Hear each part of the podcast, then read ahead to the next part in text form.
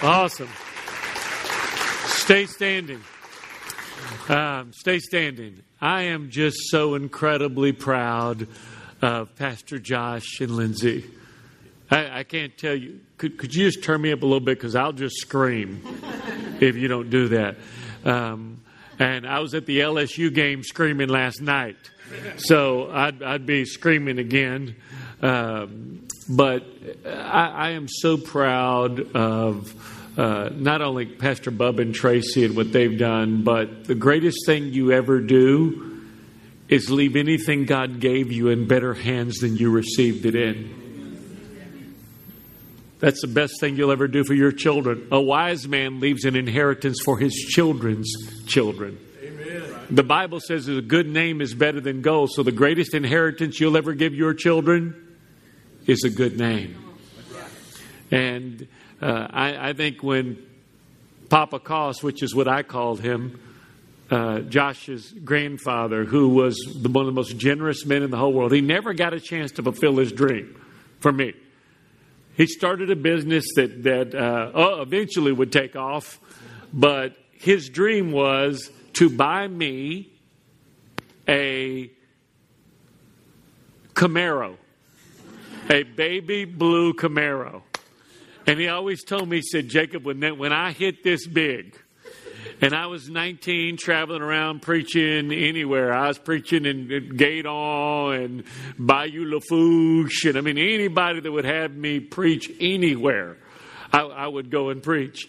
And, and I, that, that was his dream when he made it. And, uh, he went home to be with the Lord. We'd just been given uh, the, what is now the Broussard campus um, as a campground. And he and Josh's grandmother were coming, and we were going to have the opening night event. For those of you that are as old as me, it was an Al Denson concert. Will you be the one to answer? Okay, that's, that's another message. And and uh, they were going to come, and, and they were so excited that the Lord had given us this facility in, in Broussard, this large facility, and they were coming. And on the way to come that day, the night before, They'd watched me on national TV with Billy Graham, held hands, cried, and thanked God for their investment in my life as I have for all that they've done. And the next day they were driving to Lafayette and they went to go get their 30th, 35th anniversary ring, had a massive heart attack in the Galleria, and, and went home to be with the Lord. So I am so proud of Pastor Josh. I am so proud of Lindsay. And let me tell y'all a little inside story while you're standing about Lindsay. And since she's not here. Her mom was coming to our church. This was 17 years ago.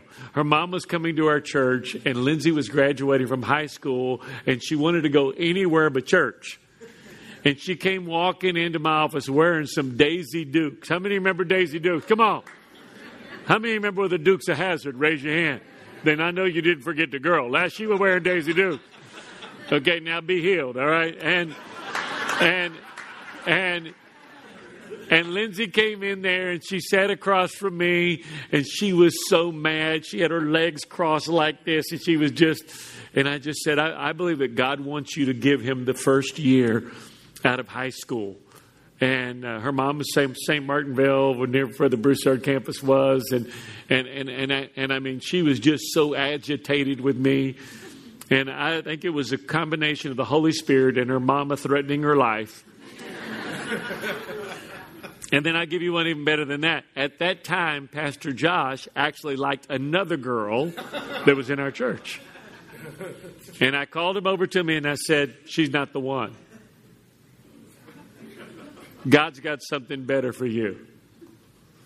And I can tell you, fast forwarding the movie almost 20 years later, how good God is. Amen. How good God is. So give your pastors a big hand. Don't you love them and appreciate them? You can be seated. Um, but I am so proud of your pastors and all that God has done. And so that you know, you're part of something that's so much bigger than just here, just as all of us are. What began 17 years ago as now churches in uh, Mandeville, Gulfport, Metairie, uh, Lafayette, Opelousas, Broussard, Jennings, Eunice, Crowley, Lake Charles, now uh, Katy, Texas, Destin, Florida, St. Louis, Longview, Keller, Texas. And uh, when they gather this weekend, those 15 churches and 40 campuses, there'll be almost 50,000 people there this weekend. Amen. And they are a part of your spiritual family and they pray for you. Matter of fact, we put up a, a sign but this big and pray for y'all every week in all of our services. So this weekend, while almost 7,000 people gather in Broussard and Opelousas and Lafayette, they will pray for you. So you're part of an incredible spiritual family where God is really touching our region and breaking the barriers of pride, poverty, and prejudice. We have almost 2,000 people in Opelousas, Louisiana. 50% black, 50% white, and 100% God. Amen. And it just, God is using all, all of our church family all across, and you're, you're, you're a part of all of that. And uh, if you ever travel, and people do all the time, they always ask, Pastor, where, where do we have a church? And it, it's amazing. Can I just tell y'all one little bitty story?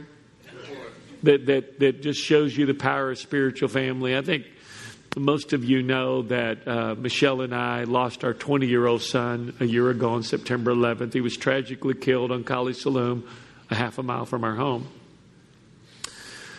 Well, about um, about a year before, uh, well, actually, it wasn't a year, it was 10 months before he went home to be with the Lord. He just decided that he didn't want to be in Lafayette or in Acadiana because everywhere he went, he was Pastor Jacob's son. So he wanted to go somewhere where he wasn't Pastor Jacob's son.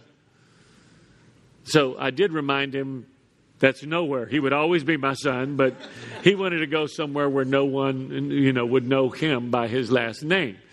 And so, um, you know, you're a parent, your son's 19 years old, trying to find his place in this world and all of that. And uh, probably none of you have ever had children like that, have you?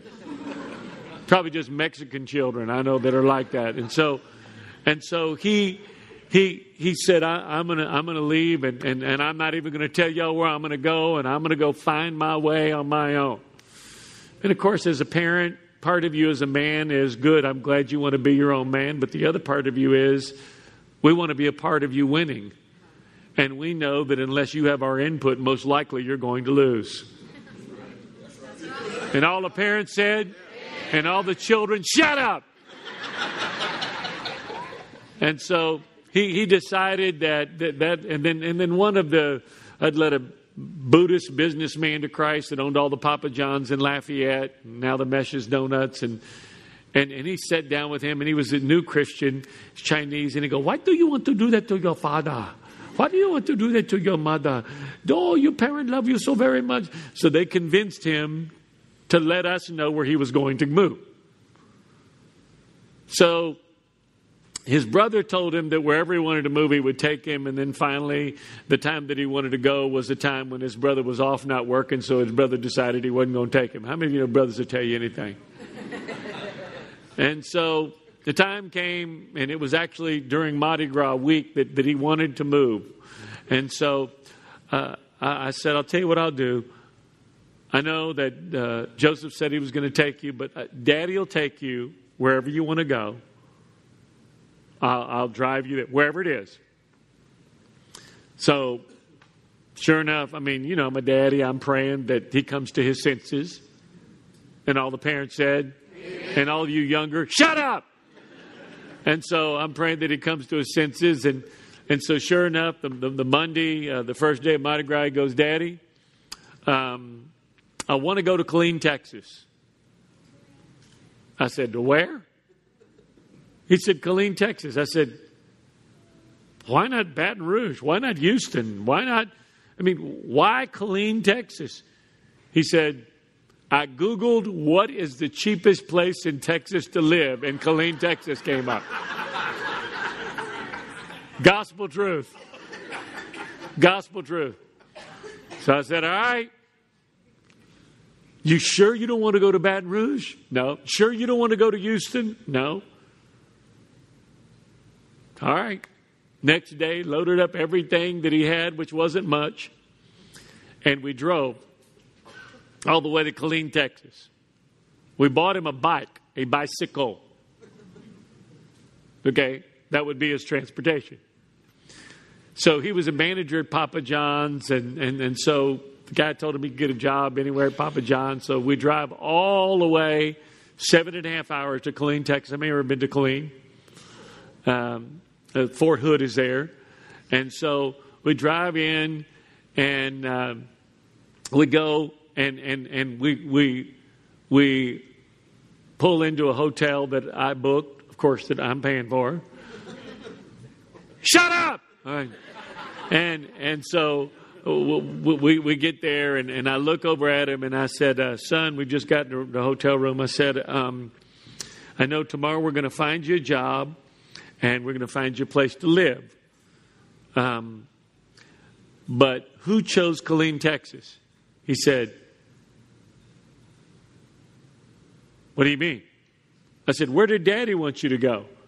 He said, Baton Rouge, Houston. I said, Okay, who chose Killeen, Texas? He said, I did. I said, Okay, you're sure? And he said, sitting on the opposite bed across from me, he goes, Yeah, I'm sure. I said, Well, good.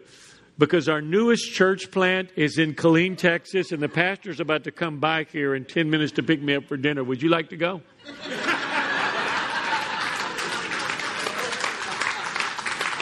And he sat down and looked at me and he goes, I, I can't, I can't even believe this. The place that he wanted to get a job at, he couldn't get a job at, and he ended up getting a job at the other Papa John's, which was a five minute bike ride away from the church. and uh, in the last year of his life, that man became his pastor. You never outgive God. Never. Never, never, never, never. And when you invest in the kingdom of God, you don't meet a need. You meet the need that meets needs for a long, long time to come.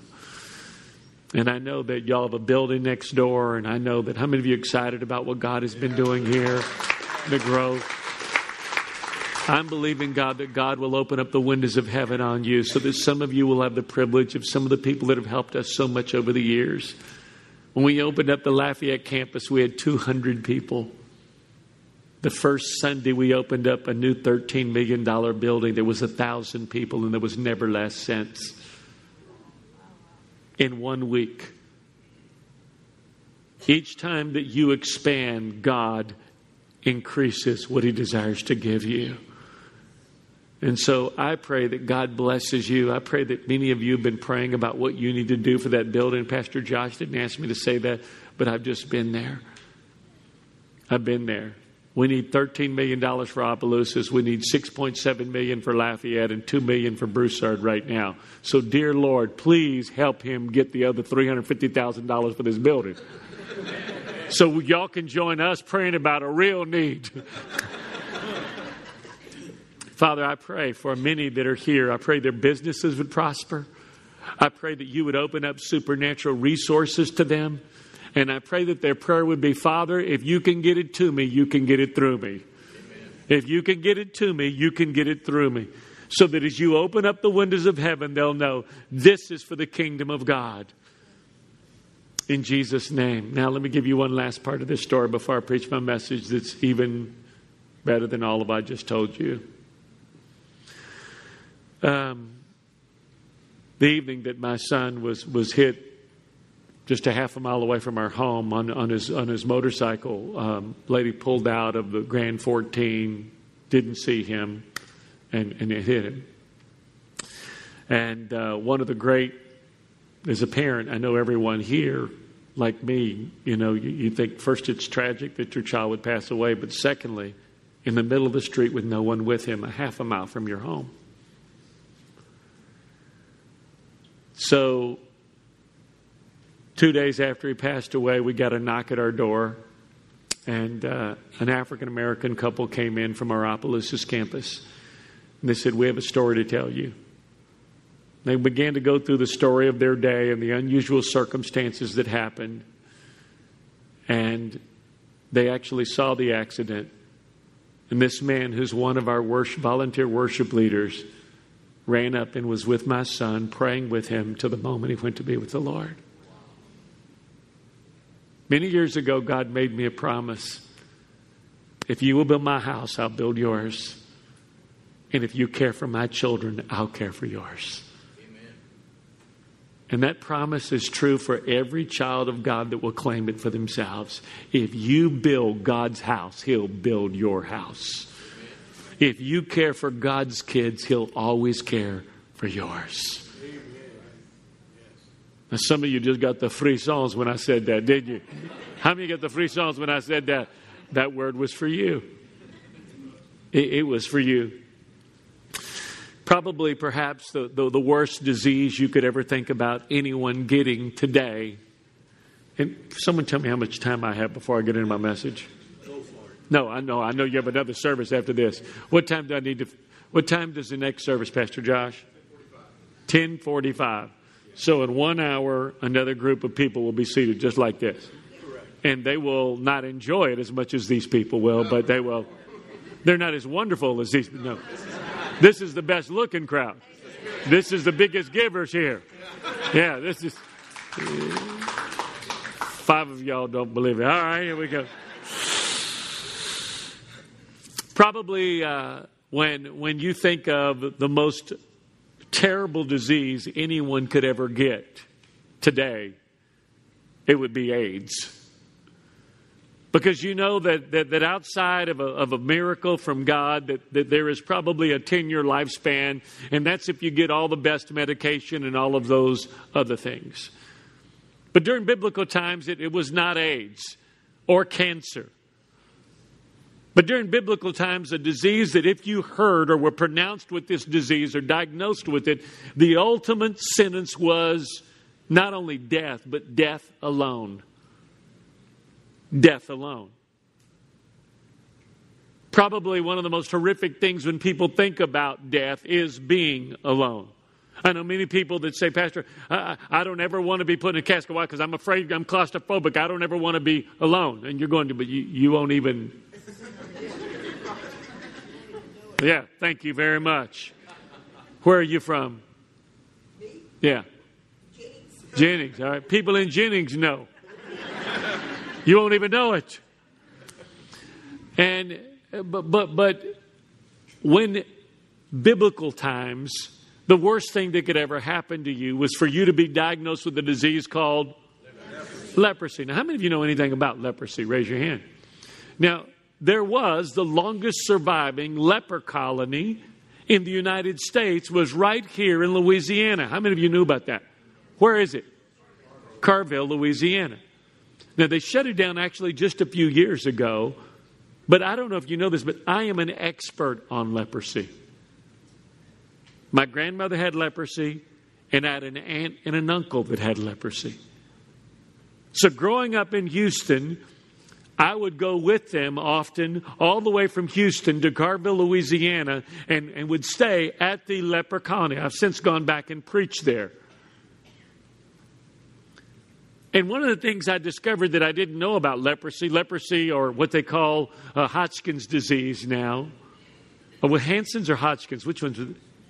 Hansen's disease? Uh, okay, wh- where are you from? Jennings too? Okay, good. People from Jennings know everything. and, and, so, uh, I, when when I got there, I learned a lot that, that I didn't know. Matter of fact, the reason that I went is my uncle told me, he said, they have this place and you can go and you can fish and they have little uh, paddling canoes and you can play all the ping pong you want and you can play tennis and you can swim and everything's free.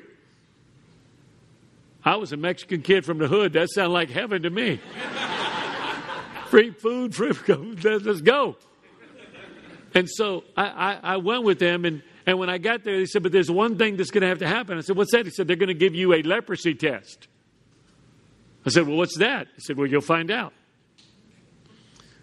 So, first day that I get there, they go in for their testing, and I go in, and they take me into a room, and they take a little bitty razor blade, and they take a portion of my ear, and they just prick it, just nick it. And I went, Ow, that hurt. And the lady said, That's good. Said, why? They said, because when you get leprosy, what would happen during biblical times is your skin would turn white, and then a wound, not just a sore, a wound would begin in your body. And what it would do is it was contagious by touching it. But what it would do is, as soon as that happened, you would go to the priest, who was the doctor at that time during biblical times, and if they saw that you had leprosy, you were called unclean, labeled unclean. And you were put outside of the city, and you could never come within a hundred yards of anyone that was healthy and you lived in leper colonies and you lived at the mercy of everyone that was there. You didn't go to weddings and funerals anymore. You didn't see your grandchildren. You didn't see all of that was done because of these open sores that were on your body and you would live separated in a leper colony and die in isolation unless you were miraculously some way healed.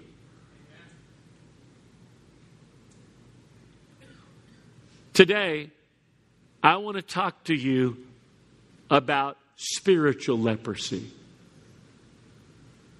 I want to talk to you about spiritual leprosy, and I want to give you a story that reminds us how spiritual leprosy can keep wounds open and destroy our life. Luke chapter 17, verse 1. Jesus is speaking. It says, And then he said to his disciples, It is, what's the next word?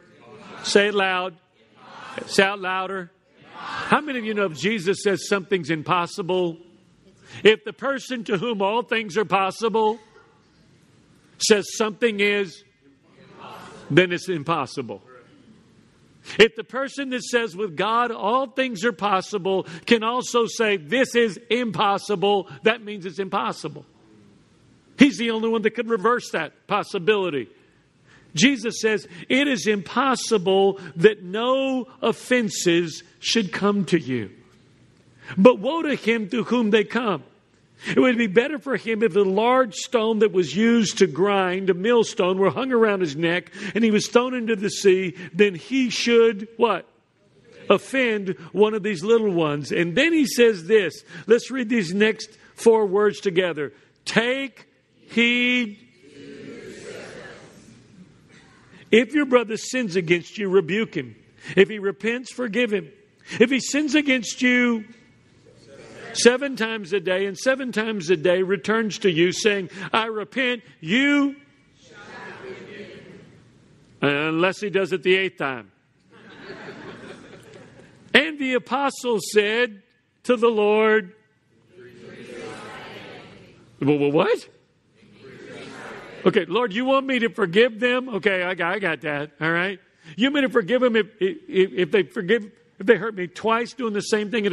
You want me to forgive them if they do the same thing seven times during a day?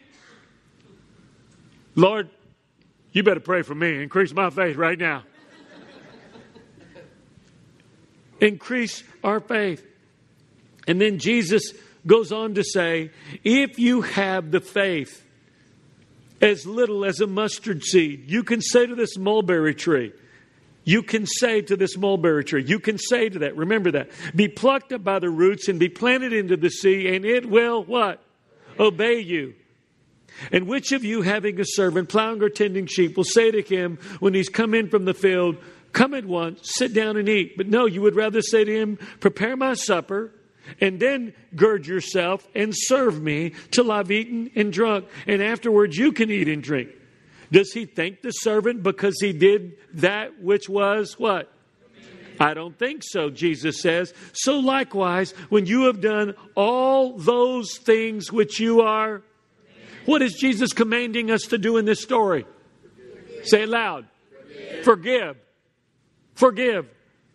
So you say, We are unprofitable servants, and we have done that which was our duty. Now it happened that when he was on the way to Jerusalem, he passed through the middle of Samaria, Galilee, and there entered in a certain village, and there met him ten men who were lepers who stood afar off and they lifted up their voices and said, Jesus, Master, have mercy on us. And when he saw them, he said, Go show yourself to the priest. So it was that as they went, they were cleansed. And one of them, when they saw that he was healed, returned and with a loud voice glorified God and fell down on his face at his feet, giving thanks to him. And this man was a half breed, a Samaritan.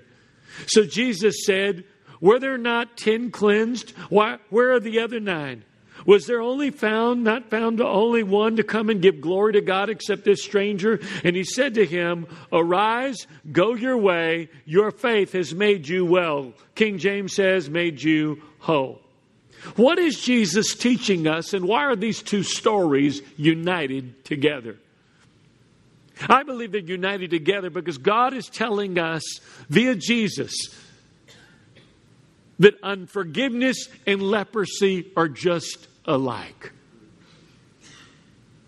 That they will contaminate you, and not only will they contaminate you, they will contaminate others that touch you.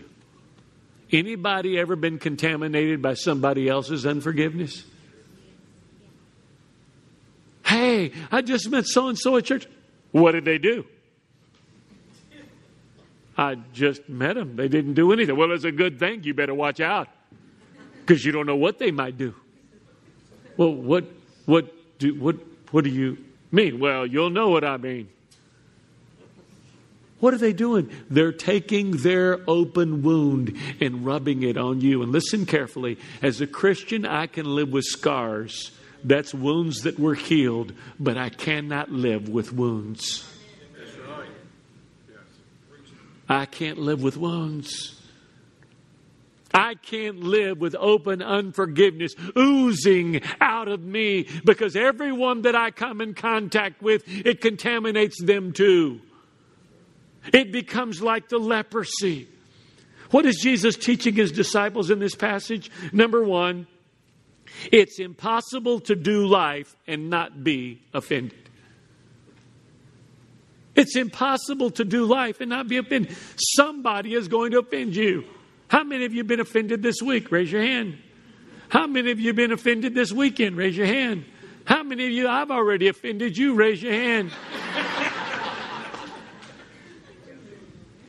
Listen, Jesus said it's impossible that you not get your feelings hurt, people not misunderstand you, you not misunderstand others, you not get what people are meaning, someone cut you off. Listen, I, you can't even drive even around through Jennings today. I tell the people in our church, don't put a church bumper sticker from our church on your car. I don't even want one on my car. I, I'm going to put like a crossroad sticker on my car.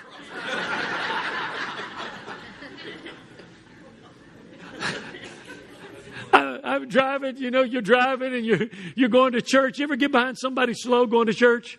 And you're trying to get there on time. They don't care. They're late everywhere.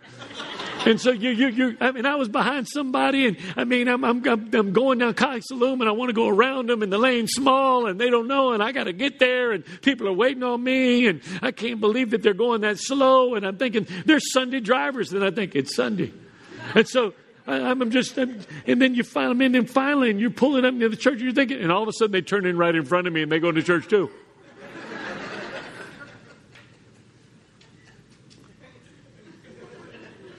Forget living with people. I get offended with people driving by me. Jesus said it's impossible that offenses not come. What does the word offense mean? The word offense actually is a Greek word which makes reference to, look at this, a bait set on the inside of a trap. A better word would be a snare. How many of you know those opossum snares that you catch?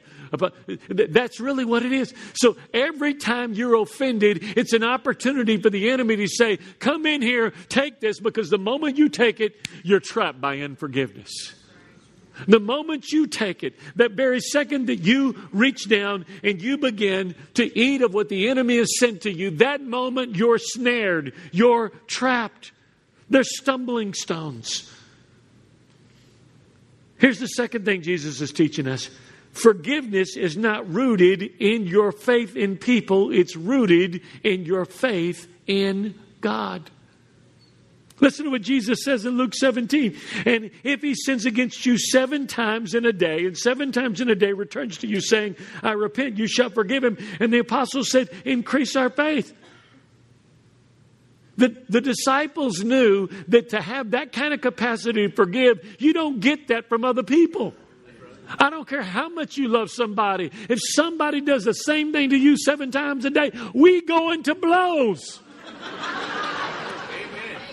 We can forgive later, but we're going to fight now.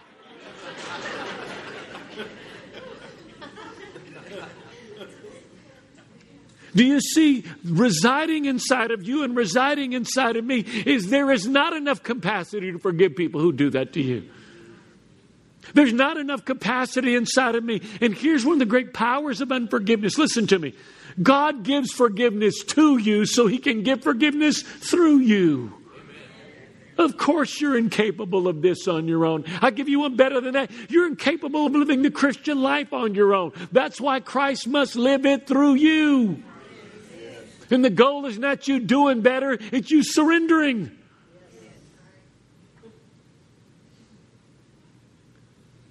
Now, just so y'all know, when, when I preach at any of our four campuses, when I say something good, they clap. But I just thought I'd tell you that.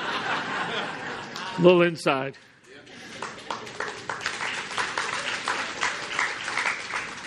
You, you, you, know, people have told me before, Pastor, you know, I mean, uh, they'll, come to church. Um, I'm coming to this church and I'm new, but I just want you to know um, I, I have been hurt in other churches. You know what that means? There was people there.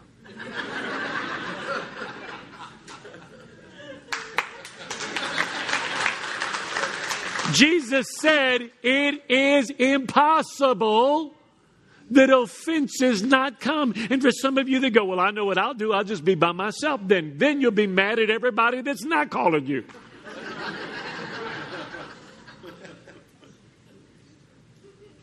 I believe that God, by design, allowed you to be offended so that you could extend to others the very same thing He continually extends to you. My church would have clapped in. It takes faith in God to forgive others. It's not the amount of faith. Jesus said it's a mustard seed. You can have a lot of faith in the wrong person. It's not the amount of faith, it's the object of your faith. It's the object of your faith. The object of our faith is Jesus. And because God is the object of our faith, it doesn't matter. Even a little bit of faith in a big God goes a long way. And a lot of faith in an unreliable person doesn't go anywhere. Number three, forgiving others is not an option, it's obedience. Did you hear what Jesus said? He said, when that servant comes in from the outside and he'd been working all day, and his master looks at him, does he look at him and say, Hey, you sit down and eat? He says, No. You go, you wash yourself, and you feed me, and then you go and you do, and you feed yourself. And when you get to the end of the day, do you think you expect something great? No. You will say, He will say, You did exactly what you were expected to do. Can I tell you this? There's some of you here that think, yeah, Pastor, but but like on a scale, like I've done like like this much, like that, like like like like a like ten pounds worth of stuff, but like they did like a million pounds to me. And I forgave them like a million pounds. Jesus, put a star on my chart.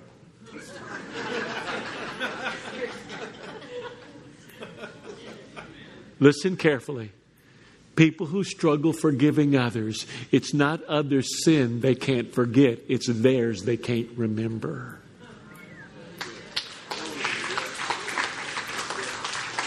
It's their sin they can't remember. Forgiveness or forgiving others is not an option, it's obedience. Number four, only the forgiven can truly forgive.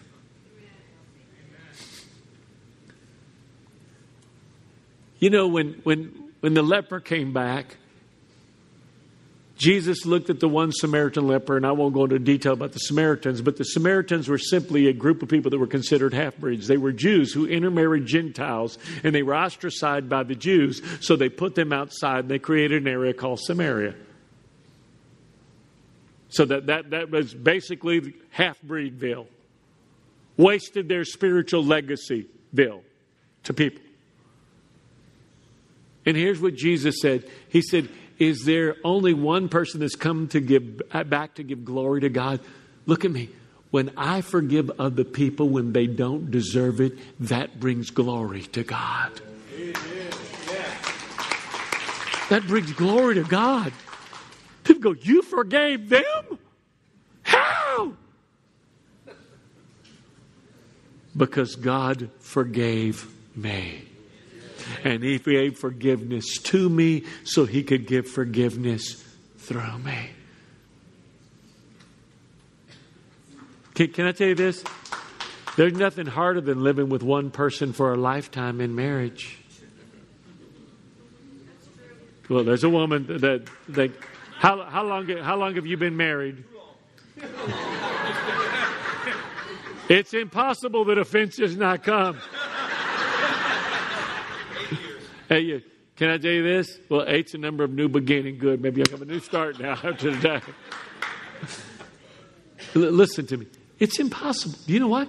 We all marry opposites. Oh, I know when you marry them, they go, Oh, you like to hunt? Oh, I love to go deer hunting.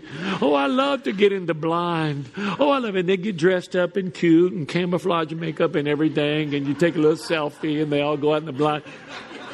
Once you marry them and you go, honey, it's time to go, shut up! I to go by myself. Okay, listen. It is impossible it is impossible that offenses not come, but remember, only the forgiven can truly forgive. Here's number five. When I obey God and forgive others, I release my faith. You know why? Because no one ever forgives because they feel like it. No one ever forgives when they feel like it. As a matter of fact, when the Bible says, For God so loved the world that he gave his only begotten Son, I don't think that was an emotion. I don't think God just said, Well, I, I, man, I'm just, I'm just in love with the world. Let me just give. Real love is choosing the highest good for someone else, regardless of what it costs you. It is. It is. And sometimes it's tough love, isn't it, mom and daddy? Sometimes it's, I know you're struggling and I got the money to help you, but if I bail you out one more time, the same thing that happened to you before is going to happen to you again, and I love you too much. Amen. Amen. Yeah. Yes. My name is daddy or mama, it's not God. When I obey God, I release my faith. Obedience begins with us obeying God's word. It's amazing about the men that he healed of leprosy. He didn't heal them immediately. He said, Go show yourself to the priest because the only way that you could actually go back into society is if the same people, the priests who were like the doctors, saw you and pronounced you unclean. They saw you and pronounced you clean. And then you had to go through a ceremonious bathing. It was an eight day process. So these people that had been away from their wives, their children, their grandchildren, weddings, funerals, mamas, daddies, who couldn't wait. They lived with the dream of one day I could be with my children. One day I can see my grand. One day I can hold my baby again. One day I can see that new grandchild. Those people who live with that dream, as soon as they went and they were showing themselves to the priest, while they were on the way, the Bible says they were healed. You know I've discovered about most healing? It usually comes when I'm obeying. God doesn't heal me so that I will obey. I obey, and while I obey, the healing comes. While you're on the way. So, when you go and you begin to forgive others, like I'm going to ask you to do in just a moment, all those people that have been pop into your mind. How many of you know what Instagram is? How many of you know on Instagram, you know, you're just scrolling and people just pop up, right? You, you know what's been happening to you while I've been preaching this message? All the Instagram people you don't like have been popping up in your mind. And God is reminding you of the people that offended you. They misjudged your motives. They said something about you. They didn't invite you. They didn't act like they didn't like you. They fired you. They didn't hire you. They divorced you. They left you. They used you a long time ago. All, of those things, those people are there. When I obey God and forgive others, I release my faith. I release my faith. God starts healing me. Our job is to forgive. God's job is to heal us on the way. Quit praying, God, if you heal me and give me the capacity to forgive, then I will. Go and obey and watch God take that mustard seed of obedience and multiply it to an act of true forgiveness. Okay, and then finally, number six. It's not my love for others that causes me to forgive them, it's my love for God. It's my love for God. You don't forgive people because you love them, you forgive them because you love God. Yes. Amen. You don't forgive people because you love them, because many of us have done that. Hey, you know, I, I, cut you off. I'm not going to deal with you. If I don't deal with you, I don't have to deal with the pain. I don't have to be hurt again. I don't have to be wounded again. I don't have to subject myself and others I love to this ever happening to them again. Have you ever said that like I have? Let me say that one more time. Have you ever said that like I have? Yes. Aren't you glad God never said that to you? If I don't forgive you again, if God said, if I don't forgive you again, then I don't have to deal with you and you can't hurt me again. We live in the age of communication. I can FaceTime somebody in Africa right now, see their face. A soldier in Afghanistan can FaceTime his three year old child tonight before they go to bed. Isn't that amazing? I can text message, email, Instagram, MySpace, Your Space, Vine, Divine, all Vine, stupid stuff. Snapchat, your chat, my chat. And do you know what? People are lonelier than they've ever been before in history. More methods of communication, and people are lonelier. It's not because they can't access people, it's because we are the most wounded generation in history. Our parents got divorced. Somebody molested or used us. And all of this communication isn't anything but something else to scream to us no one cares about you. And that you can scroll through Instagram and Facebook and think that you're communicating with people that don't even know you. Listen carefully to me. Everybody's been hurt before. Nobody's been hurt more than God. And yet, God is the one who continues to forgive.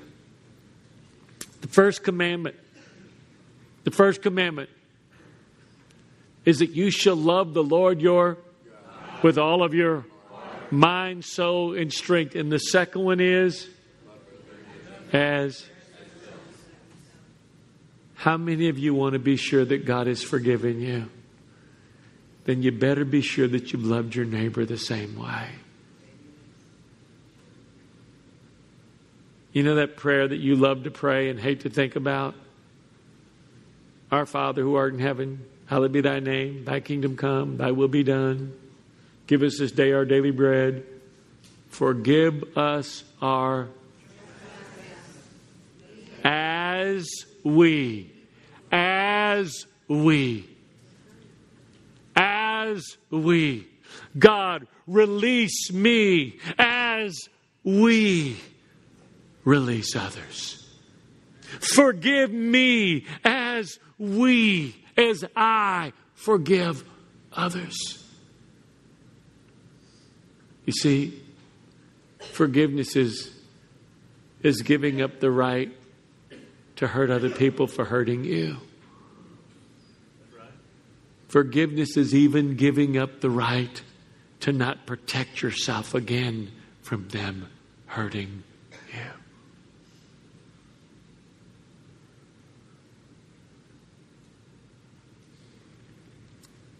Today,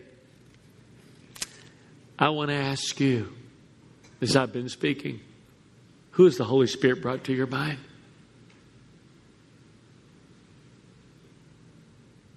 It may be when you were 13. It may be when you were 33. And it may have been your nasty husband you had to drag to church today.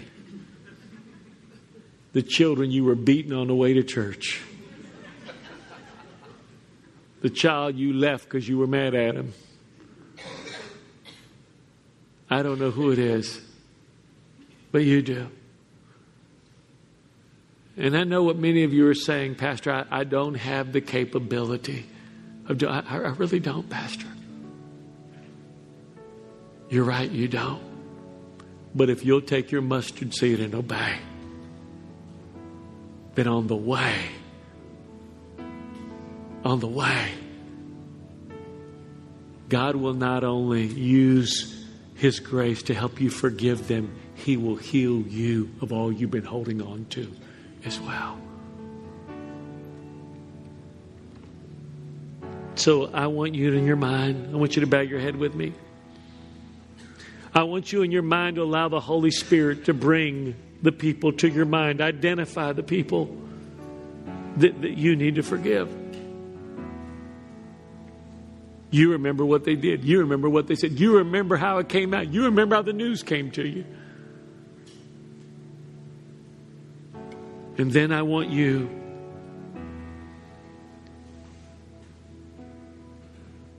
to ask the Lord to forgive you right now for holding on to this hurt.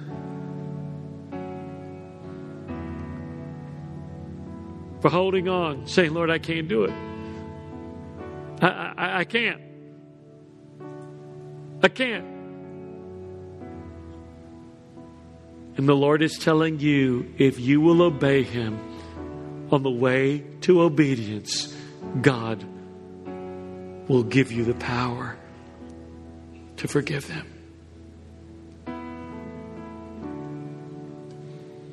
Now, with your heads bowed and your eyes closed, if you're here and you say, Pastor, I, I know the people that I need to forgive. The Holy Spirit's been very clear to me while you've been talking. I know who it is. That's you. Would you lift your hand all over this place? Come on, lift it up high, all over. All right. Put your hands down. I'm going to ask everyone here in this whole building to pray with me. And we're going to release these people. And God, by His Spirit, is going to set you free. He's going to set you free. So, I want everyone to pray out loud with me in this whole building Dear Lord Jesus, forgive me. One who has been forgiven so much for not forgiving others, for falling into the trap, for holding on to the bait. I ask you, in the name of Jesus, forgive me. Wash me in your blood. Today, I take my mustard seed of faith and I plant it in your character. That when I obey you, you will do through me what I could never do myself. Today, in the name of Jesus, I forgive and release. And under your breath, I want you to name the people just under your breath. And as long as God brings different people to your mind, Name them. As long as He brings them to your spirit, different people, name them.